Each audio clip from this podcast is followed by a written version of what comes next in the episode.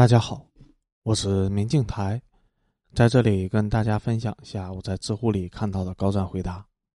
本期的问题是：作为群体如何反抗九九六？答主是 C 加加辅导袁老师。这个我擅长，每次面试都要在用人单位最想要得到你的时候问对方一句：“你们这边有固定加班吗？”然后你就听就好了。他说啥都休，想瞒得住你，因为他们有背景调查，咱们有踩点查看，他们有没有在加班？为啥每次面试都问这句话呢？提高他们的招聘成本，尤其是对那些不要脸的公司，咱们要把他们的招聘流程全都给走全了，让他们非常想要咱们，因为咱们物美价廉呢。然后他们的 HR 一定会问，是什么原因让您不考虑我们这边呢？你就说。已经定下来的意向公司不加班，让 HR 去记录、整理、反馈给部门的负责人，这正是我们所期待的。对于某些接受周末面试的公司，咱当然也要去，主要的目的是要了解一下他们公司的盈利模式、经营状况、行业前景、人员构成、项目管理能力等等。反正就是聊，没有什么比这个能够更快的提高咱们的见识了。什么？用人单位都让你跑遍了，还上哪儿找工作呀？放心，企业破产倒闭、融资成立的速度超乎你的想象。且不说天天都有公司成立，你也没有那么多的时间都去跑一遍。你太把自己的业余时间当回事儿了。当社会上大多数的应聘的程序员都这么干的时候，就会让大部分的公司的 HR 和技术负责人忙得不可开交，却始终无人入职。尤其是有一个满意的候选人，人家还不来，两个不来，三个不来，这就可以打击他们傻憨憨领导的加班气焰。这才是让市场这个看不见的手来调节一切，这才是我们工人阶级的觉悟。反正每次找工作海投一番，那些不想去的公司，对咱们来说，除了长经验、长见识、锻炼自己的表达能力，就是要打击他们的加班文化，打击他们基层管理者的信心。什么九九六 ICU，那只是个形式。有些公司脸皮厚，你只有亲自拒绝他们，他们才会感觉到疼。我每次跳槽都会面中兴、华为，甚至同一个公司不同部门抢着要。不要怕，每次你投简历，他们都会开心的让你去，因为里面太大了。HR 为了完成业绩，赶紧让你去，管你有没有来过。就算来了，也许上次工资给的太低呢。这次再让这个部门谈谈呢，反正就是完成招人的业绩。他们面试官很想要我，跟我说：“你不知道，我们申请招一个人很麻烦的，从申请到来面试到入职，可能需要几个月的时间，还要提交一堆的材料，经过很多的领导审批。”我心里想：妙啊，这不就是我所希望的吗？最后再给他们来一句：“你们这边加班，不好意思啊，我不考虑了。”你觉得面试官是啥滋味啊？跑断腿了，好不容易相中一个，被人家无情的拒绝了，可怜呐！他们会反思自己的。他被我们打击之后，看到自己手底下的小弟，心里想：招个人这么难，越看小弟越顺眼，我一定要对他们好点，别跑了，要不然下面的人越来越少了，我这个职位不保，我家里上有老下有小的，我还指望着升官发财呢，这些小弟可不能走啊！你这个老 baby，我去你个得得了！五一钓鱼结束，继续更新。一评论区有个不以九九六为耻的面试官，意思是我这样的尽量不要去面试，浪费他们的时间。我心里想，你这个不要脸的老 baby，这不正是我写这篇回答的意义所在吗？我的老鼠夹子成功夹住了一只老鼠。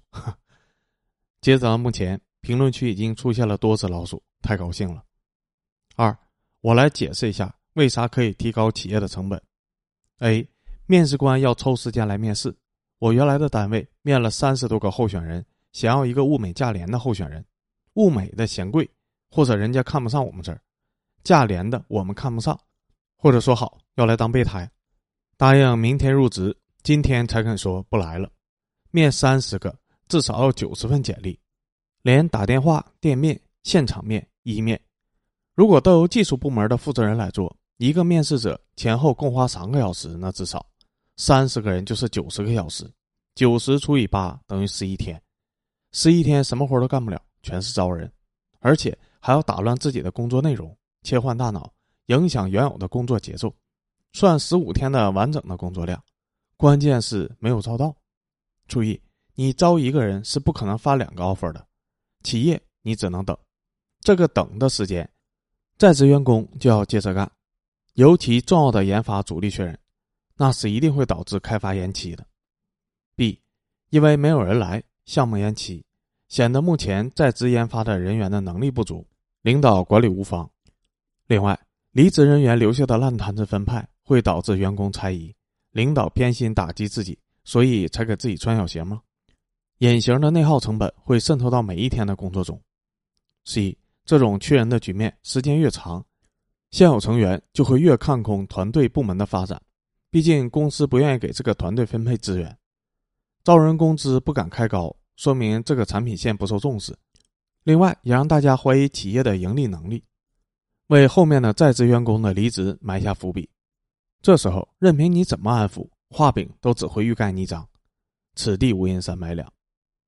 D，管理者一般会隐瞒自己去面试别人了，防止打击士气，这会更进一步的导致现有员工的猜疑，因为面试一般是瞒不住的。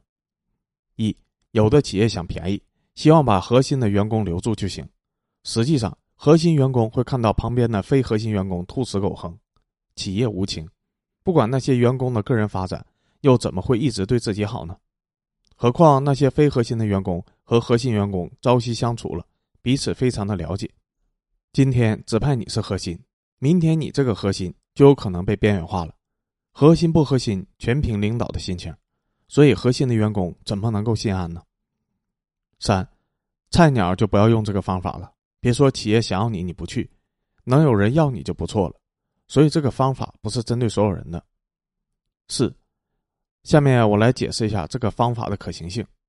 身上有技术、不愁找工作的人是本文的重点对象，但是实施起来会发现，年底了，等发了年终奖再离职，年前找工作又怕被发现，影响年终奖的发放。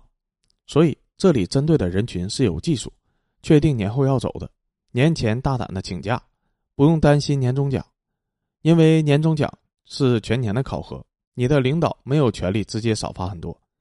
毕竟到了年底了，财务那边你该发多少钱，那都是铁板钉钉了。所以，大胆的请假去面试即可，就算一些小公司不规范，也不用担心。既然确定要走了，跳槽肯定是涨薪的，就算请假也没有找到满意的。赔了夫人又折兵也无所谓，接着找，反正不想留了。五，我来解释一下，这样做是不是不厚道？当然不是。A，很多企业为了套取竞争对手的关键信息，不惜让求职者跨越多个城市跑来面试，只为偷别人关键解决方案和思路，而且偷到了还沾沾自喜，不以为耻，反以为荣。B，人才市场让资本有所顾忌。对优秀的关键人才必须分红分股权，不然就跳槽，让老板看看他到底有多大的能耐。C，很多企业对员工完全是用完就扔的态度，想赚钱说的天花乱坠把你请过来，不赚钱一百种办法把你恶心走，说白了就是不想赔钱，不赚钱裁员无可厚非，这样才能让赚钱的公司拿到人才做起来。但是我们要看到企业对员工本质上。就没把你当回事儿，用完就扔。这个结果虽然有无奈的因素，但是出发点是缺德。从哲学的角度来讲，那些被九九六玩坏了身体的人，会变成最痛恨九九六、最坚决反对九九六的人，就像九九六点 ICU 的发起者们。随着越来越多的家庭的顶梁柱被玩坏，反对九九六将成为越来越多的人的共识，从而产生更大的社会声音和民生诉求。我对企业家的理解是，企业家们不能一边把员工按在工位上加班摩擦，一边大谈人生理想。我只以这一个标准来衡量所谓的企业家，所以那些因为加班过劳而死掉的企业家，就让他们去吧。伟大领袖毛主席的《毛选》中说过：“矫枉必须过正，必须让嗜血的资本肉疼，他们才会长记性。”文章到这里就结束了。其实给我感觉，真正想要解决这个问题，还是得国家出手。仅仅依靠我们这种自发的对抗，起不了决定性的作用，因为有太多的人不会考虑整体的收益，只看自己的收益。只要还有人可以通过九九六获利，就一定会有人接受。但这种情况应该不会持续太久了，至少现在反对的声音越来越多，这个问题终归是要解决的，只是希望那一天能够早点到来。